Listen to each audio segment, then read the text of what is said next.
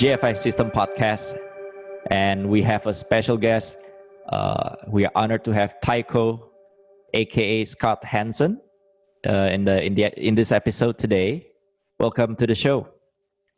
Thanks. Thanks for having me. Appreciate it. All, all the way in uh, from San Francisco, Yay. and uh, we're so excited. We have many topics to cover today. But uh, first of all, congratulations for the Grammy nominations for Best Dance Electronic Album, Weather. Thank you. And Appreciate it. We're, we're a big fan of that. And um, before before we get deep into pedals and um, the music, just wondering what does Tycho stand for? Any any story about uh, where, where you get the name Tycho? Yeah, yeah. I was uh, I picked it probably about 20 years ago, or more than 20 years ago now. Um, yeah, I was just reading a lot about astronomy and and uh, Tycho. It's actually pronounced Tycho is how the guy pronounced it, but I just pronounced it Tycho because I'm American. But uh, Tycho. Tycho Brahe was the astronomer, so it's that. But I mean, beyond that, it's it's kind of arbitrary. I just thought it sounded cool. How do you define your genre? Because it goes, it's a lot of crossover. There's a electronic, there's a dance, and there's the beats. And how do you define a genre? Yeah, I mean, you know, there's so many there's so many genres these days and and like such super specific words. I mean, I always hear I think the word ambient is useful not because I think my music is ambient music, but just because I think the way that I think about textures and timbres is is kind of comes from an ambient perspective, but I think um you know at its core it, there's there's a lot of rock elements, you know, there's a lot of I try to bring guitar and and rock elements into it with it and do the drums and everything as well. So, I think it's like uh, you know, kind of like ambient electronic rock, I guess, something like that. And does, are you from uh, NorCal originally in San Francisco? I'm from a place 90 miles from here called Sacramento. It's, it, I don't know if it's a smaller city, but it's, uh, yeah, of course you would know. Ah, You- yeah, okay. but uh, And- it's, it's, yeah, it's a very different place culturally, but there was a really cool, like, kind of music scene there when I was growing up. So, uh, like in my 20s, I started making music and working with music technology. So that, that all happened there. And then I moved here when I was about, uh, I moved here when I was 18 for a while, but then I moved back and then I moved here again when I was 30. So back and forth. I was just wondering if um, San Francisco have affected you, affected as in um, your production or songwriting in general. Yeah, I mean, I, I have to imagine it. It did. I think you know, if you listen to uh, Past Is Prologue, I definitely made that record all in Sacramento. So that's, but you know, that was also me learning how to make music. So it's hard to compare the two. But then Dive, I, you know, I put it out in 2011, but I've been working on it since I started writing it in Sacramento. But a lot of what happened, you know, mo- most of the songs got finished or, or written once I was here in San Francisco. So I, I don't know. I mean, you know, people always say they hear the ocean and they hear, they hear that coastal hear- vibe in the music. I hear the mountains. Yeah, well, so I mean, that's the thing. Sacramento, or at least where I grew up outside of Sacramento, is actually kind of in the foothills at the foot of the mountains. So we spent a lot of time in the mountains, and that's actually the the kind of physical, natural space that speaks mostly to me, most powerful. You know, it's the most powerful thing to me. But like, you know, the once I moved out here and was near the ocean, that that was definitely became like a big influence too.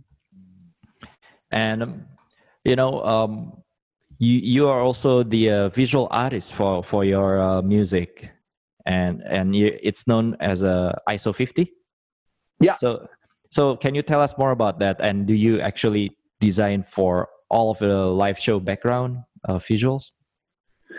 Yeah, so um I actually started I was a visual artist or you know like I say visual artist I, I just drew a lot as a kid, you know, and like uh but it wasn't until I was about like uh 20 or 19 somewhere around there I I got a computer that could run Photoshop and once I like connected with that I realized like oh, you know, this this is actually my thing like with drawing I just felt like it was too painstaking and I didn't have undo and I didn't have perfect lines like I I I didn't know what graphic design was. So like when I found Photoshop and I figured out what graphic design was, I was like, oh, this is this is my thing. So I've always been doing that. But at the beginning, like before I even made music, I would just make fake record covers and fake tape covers, like for you know bands that didn't exist, or like redo the album cover for a band that I liked. So like when I first started making music, even when I wasn't putting it out, I started like printing out my own fake covers and stuff. Like I, I was just fascinated with like branding and packaging design. So that was uh, that was always something that I, that I was interested in.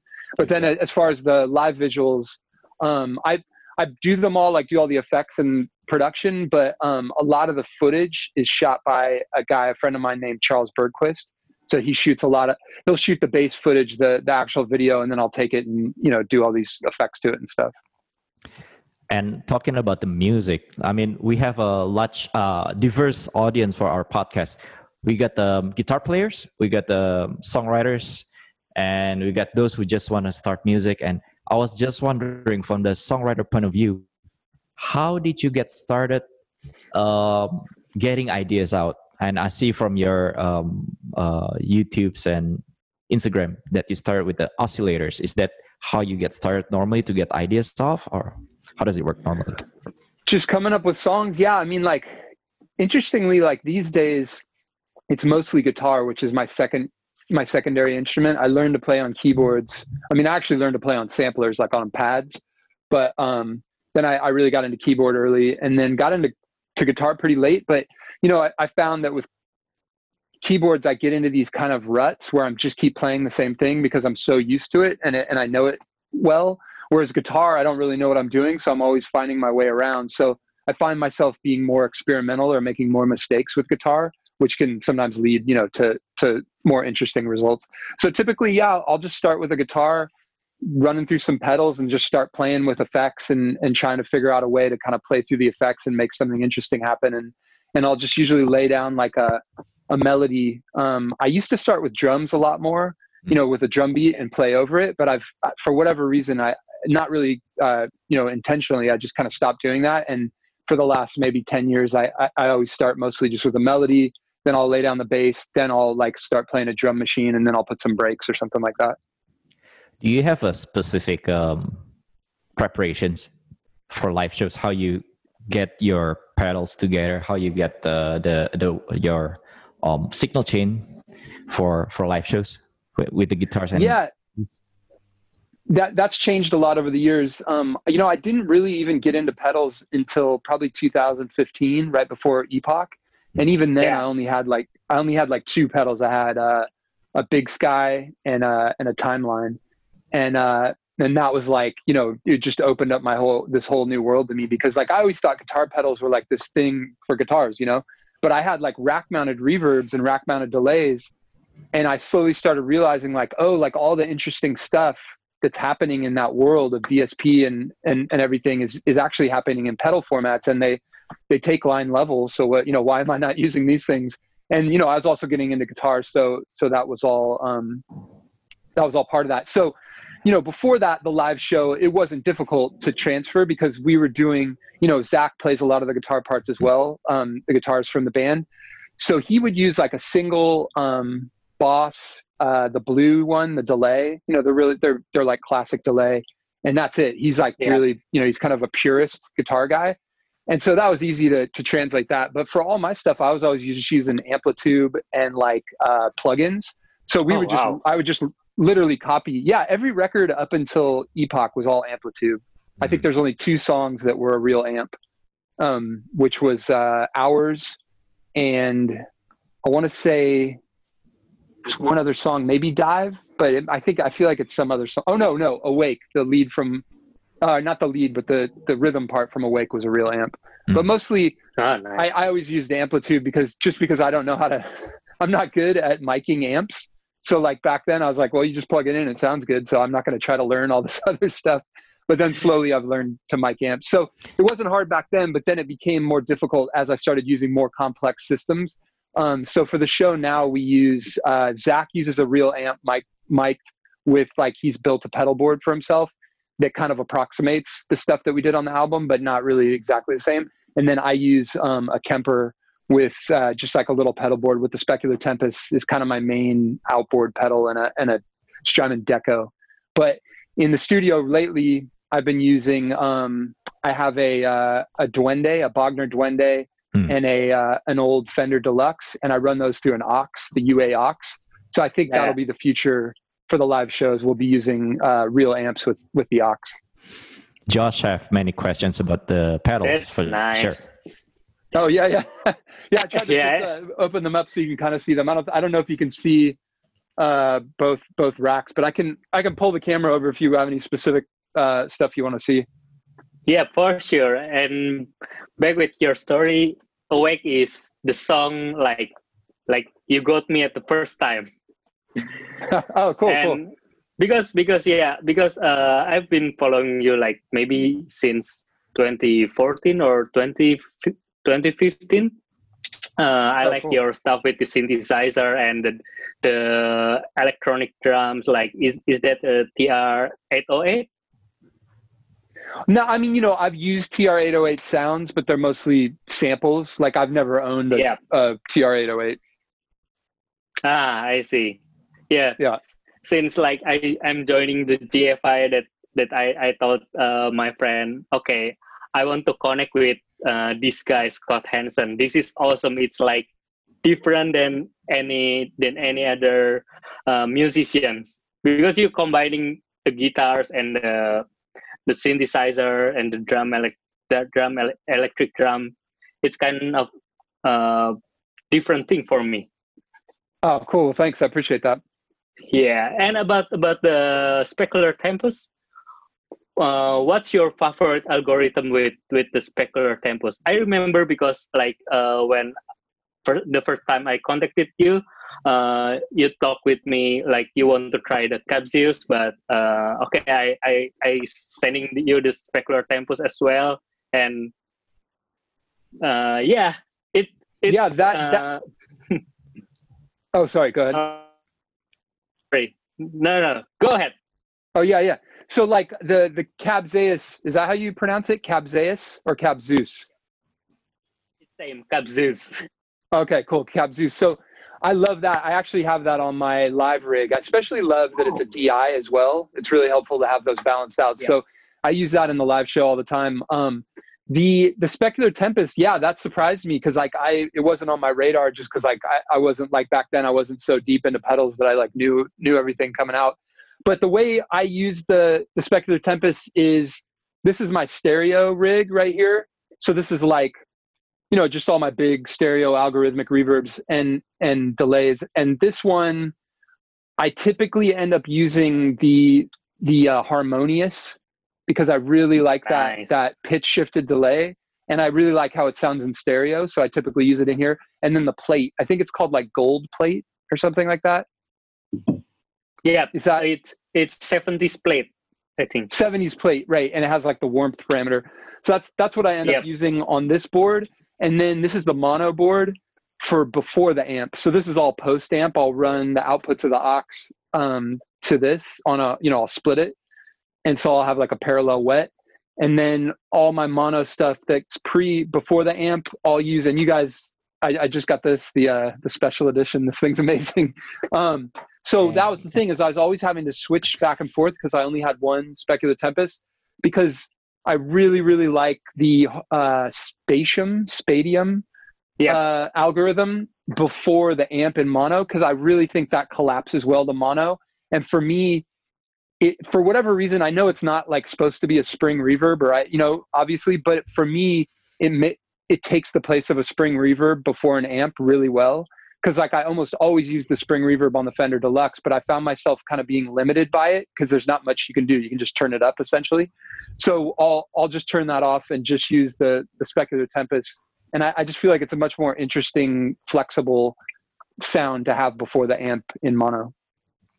Wow, that's nice. Yeah, I saw you like uh you did like the research about the spring reverb from the pedal, from the Kemper, from the uh amplifier itself. Like like glad that you found at the Spatium uh, algorithm from Specular Tempest. Yeah, I love it. I, I don't know what it is. It has, I, I like it in stereo. I really like how it sounds. I think it's big and, and pretty, but there's something really dark and like mysterious about it before the amp. Like it in, in mono, in that amp space, it just like it opens up in a different way that, that I really appreciate. Yeah, So we, thanks we, for put, making Thank you. we put some MSG on it. yeah, Umami. it's the thing's amazing. yeah, the only thing I would I would want I hope someday you guys make a big box version with all the parameters presented. I use um I use Spec Lab, which is great, but for the live show, sometimes I find myself wanting so I, I need to just map them all to MIDI and have a breakout box, but still sometimes it's nice to just have them all in there. I'll write it down. I'll write it down. Your request. No, listen, yeah, yeah. I'm sure there's not many people who need that, but yeah, that's what's nice about the MIDI is is you can just control it uh, externally. And I got this triple switch actually helps a lot live to be able to um to switch through these the presets much easier.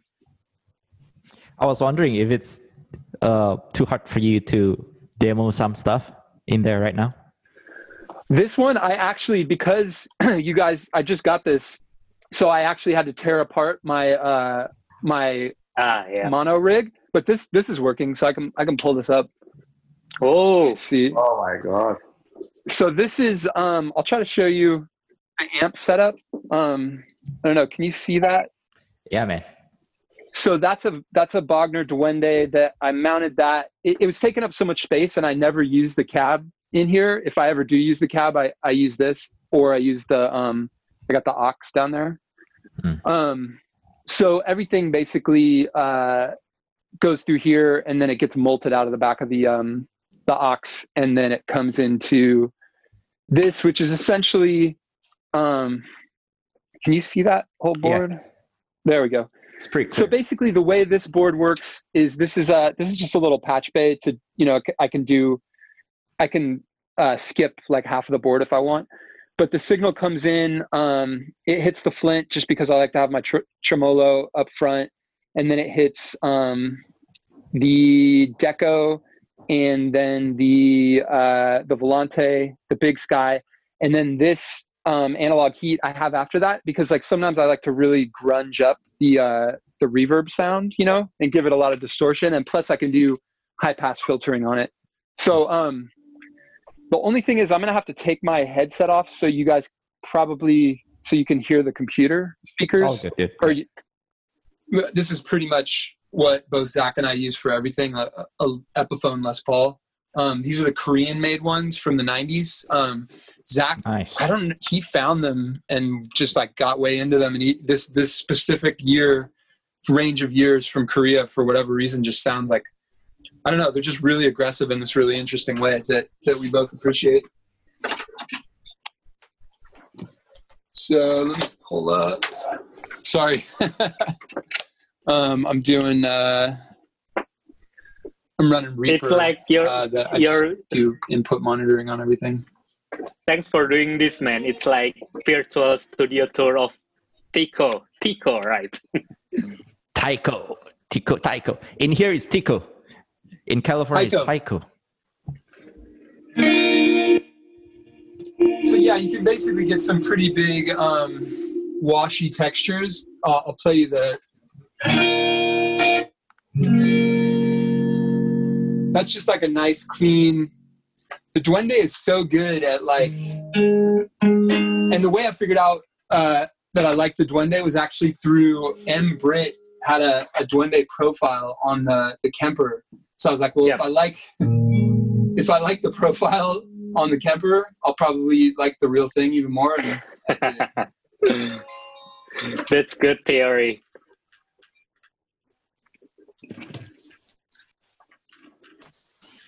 all right. Oh, okay, so that's dry.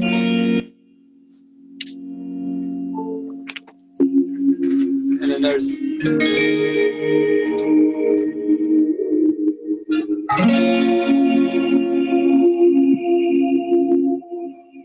you can high pass that that reverb.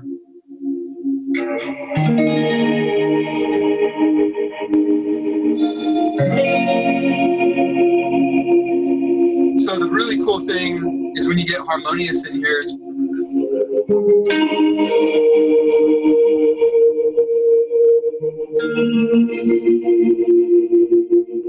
So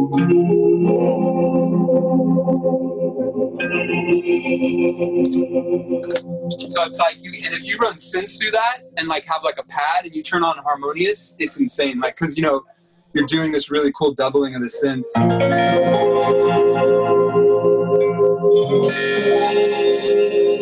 It just, I love like.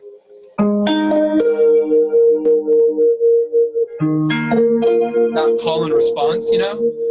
I've built so many melodies using this.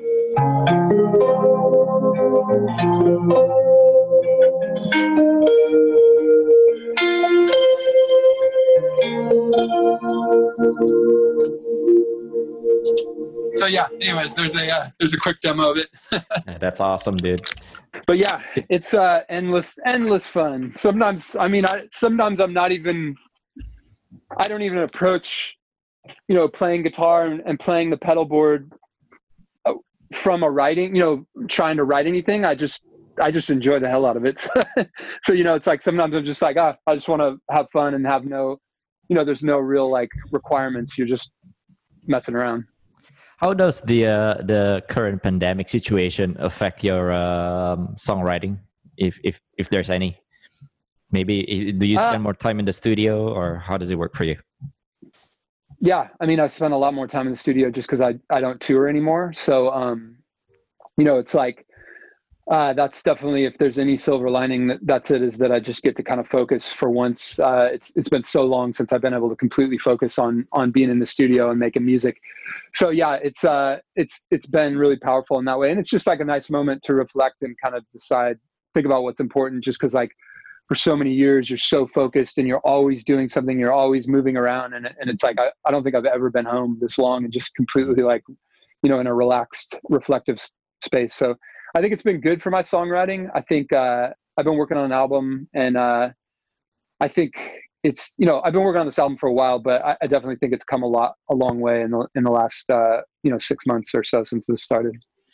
Yeah, and I noticed that uh, you have a consistent patterns with uh, your releases, and and it's um, do you have a strategy or thoughts behind all your releases all these years?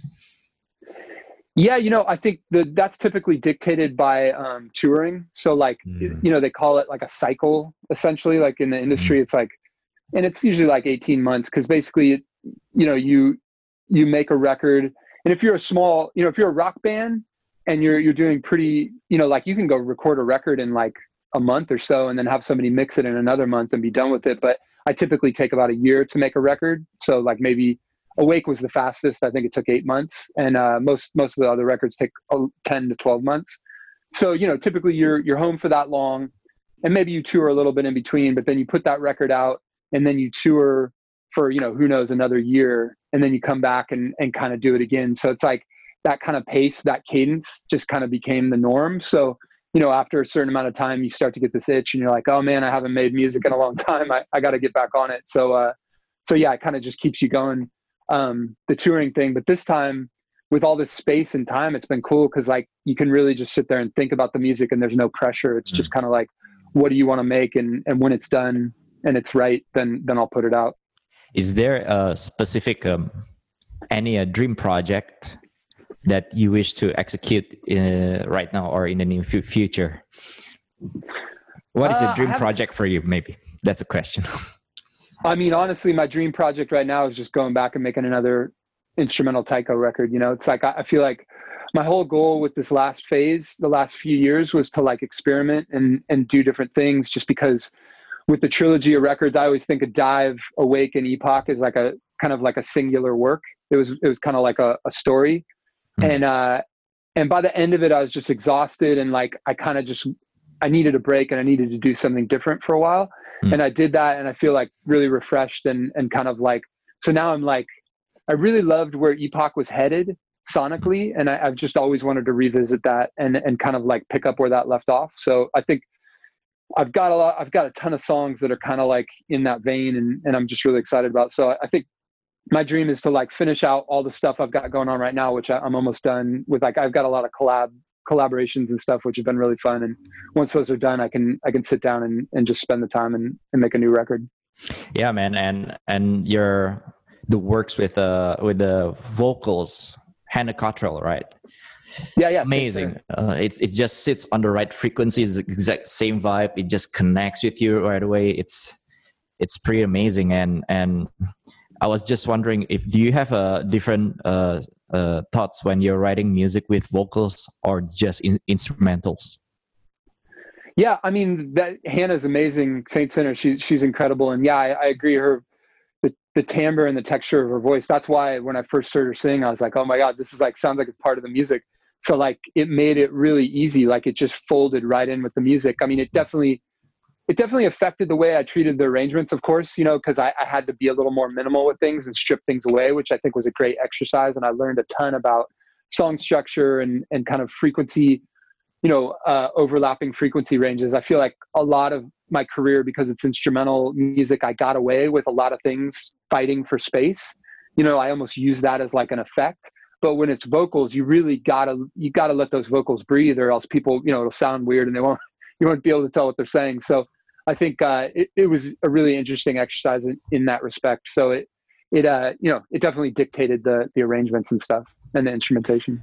I'm sure Jonas has a question for you, Jonas. Oh, yeah. Jonas, are you there? Ah, there you go. Yes. Um, I I love uh, like a uh, tech in nineties. Uh, do you know like Robert Miles? Robert Miles? Uh, yeah, uh, Robert Miles, like the band.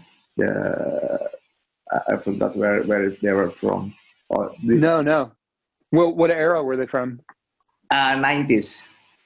Oh, okay. No, no, never heard of them. Okay, uh, my question is, uh, since we were somewhere in 90s, uh, uh, what is your what was your influence? Uh, the band from the similar genre. Yeah, so I mean, I think Boards of Canada is definitely the biggest uh, influence for me from that era, and uh, and yeah, they were you know they were the mid '90s, Aphex Twin, um, all that stuff coming out of Warp at that time, Plaid, Autechre, uh, um, Photek, and uh, Squarepusher, like a lot of that stuff, that early kind of like I don't even know what you know they called it IDM at the time, which I know people don't really use that term anymore, but that that was definitely where I, my you know I was really focused on drum and bass for the most part. So like Photek and Roni Size and and uh, LTJ Bukem, but uh, but also then a little bit later, like more like 98, 99, I started getting into Warp Warp Records and all that stuff. Oh, cool. And and uh, Jonas was uh, uh, asking me actually is there any uh, your any of your releases that uh, uses Tempest for the reverb no, not yet. Because oh wait, wait, wait. Did I use it? No, I think I had already written and recorded all the guitar parts by the fi- by the time I got it. So yeah, not yet. But this the next record, it's like on every song. it, it, will be everywhere. Whoa! so yeah, excited. I actually, I actually have a song like I, one of the most exciting song for me. The song that I'm most excited about on the record that just kind of like feels like what I was trying to say with it was um, I wrote with the harmonious, so I was just doing this call and response thing with the with the harmonious uh, delay, and like it just it's this really cool space. And that was that was you know how like I feel like I'll get a pedal or a piece of gear, and like you know you know there's something about it that interested you enough to buy it or or to seek it out or or to to learn more about it. But once you get it, you know it takes a while, and you start messing with it. and You're like, yeah, it's cool, but like it, for me at least, it takes a while for it to gel and then when you really know it's like yours and you've made it your own and like it's part of your arsenal is like once you've written like a really cool idea with it. Yep. and that was that was like the mm. third day i had it i think i wrote that song. And it you know i always think gear sometimes cool gear that's really interesting and inspirational kind of writes music for you sometimes. Like the second you play into it you hear it saying this you know kind of telling the story back to you. And like you just kind of have to follow its lead. And and I, I really love that that you know that thing that happens when you connect with a piece of equipment and and that definitely happened with that and that that song uh that song came out of it so that'll definitely be on the next record it's awesome we can go on and oh jonas you got question I know you go ahead. we can go on and on, but our you were constantly on the road, like Australia, Japan, Europe, US. Is there any specific favorite place that uh, you've been to? Uh, we always, you know, Japan is always a highlight. I just, I, I love the people out there, and I love the, uh, I love Tokyo, and just like the, the whole country is just. Kihabara. yeah, yeah, but like, I mean, you know, I it's it's hard to say. We've just been to so many cool places, and it, it's hard to pick favorites. They just all have their own kind of thing. We spent some time in South America once briefly, and I've always wanted to make it back there. That that's a beautiful place. But um, but yeah, definitely all you know I think uh, Hong Kong that was that was definitely a highlight too. There's there's so many places. It's like it all blurs together, but uh, but you know you you have all these memories of, of all these beautiful cities. So it's hopefully we get to get back on the road again soon. It's it's sad being home so much. And and yeah, you know we we have many uh, listeners who are who are musicians. And um, do you have any tips for touring musicians how to keep healthy on the road or any any uh, routines that works for you yeah i mean you know like when i started doing this uh you know i was so nervous and i, I would like i would just drink and like stay up late you know just i basically let the, the anxiety get i let the anxiety get to me and i thought this was one big party. Hmm. and so you know we partied for years and just like it, it starts to break down and by the end of the tour you're just a mess and and you're you're unhealthy. So the last you know three or four years i just really made a, a, a conscious effort to a to not drink before shows and if i ever did not to drink much and and to right after the show immediately try to make your way to your hotel or your bus or wherever you're staying. Like i try to go immediately to bed and and not you know maybe read or do something to wind down but not like continue the the party. I mean if you're young you know you only live once and you're a young musician and you get to tour it's like of course take advantage of that because it's fun and those are fun some of the the most fun i've ever had. But it's it's not sustainable. So like i think at some point you have to realize like this is a job and you have to be a professional. And and then the other thing is just stay keeping physically strong because you know i know a lot of this work is is all about interacting with machines and and sitting behind computers and you know playing instruments. But like those are all physical activities at the end of the day. Once your body starts breaking down your back starts hurting and your knees or whatever whatever from bad posture like you really have to take care of your body because you know i'm i'm older now and i've been doing this for 25 years and i'm you know it starts to catch up with you if you if you don't stay ahead of it so try to try to stay healthy Yeah, awesome. Uh, we can go on and on, but um, uh, Scott, you are always welcome here in Indonesia. You got this little family right here to take care of you in, in here. awesome Um, have you eaten durian just yet? Do you know this? yes It's yeah yeah i had it in uh hawaii actually my Wow. friend christopher will Yeah, my friend Christopher Willits, um, he took me to a friend of his farm, and they had like all these crazy fruits, like durian and some other one, jackfruit. I don't know if if you guys are familiar with jackfruit. Yep. Just all these Yeah. things I had never had, and they, they were crazy. But the durian was was good. Yeah, it was interesting, but good. Wow. can you stand the Yeah, yeah. the the smell? Can you stand it? No, so yeah, as it got closer to me, I'm like, oh my god. But then he's like, no, but just eat it. And then I was like, oh, that's pretty good. it was cold, like they had had it refrigerated, so it was it was cold. I, I don't know if that's how you normally do it. Uh, It works. It works. usually here we get from the trees, Fa- falling falling down from the trees. Yeah, that's the best. You eat it fresh. yeah, you yeah, eat it fresh. I don't think I've ever had it fresh. Like this, they had refrigerated it overnight. I think so. It was, Ah. but you know, it's pretty. It was pretty fresh. Yeah. And um, thank you so much, uh, Scott, for, for taking the time to, to, to share your insights t- with us. And uh, we hope that um, one day you can uh, come to uh, visit us and play live shows back on the road. And um, you always have a family in here again. And um, thanks for supporting GFI System. And we're, we're always going, going to support you. Simulcast well- album is out now get it everywhere where the music is available. And um, thank you so much for joining us today, Josh and um, Scott. I mean, Tycho. And Yeah. um, thanks a lot uh, for sharing the music with the with the universe, I guess. Yeah, thank you guys so much for having me, and, and thank you for making amazing instruments. Because uh, without you guys, musicians would would be pretty bored. I think so. thank you.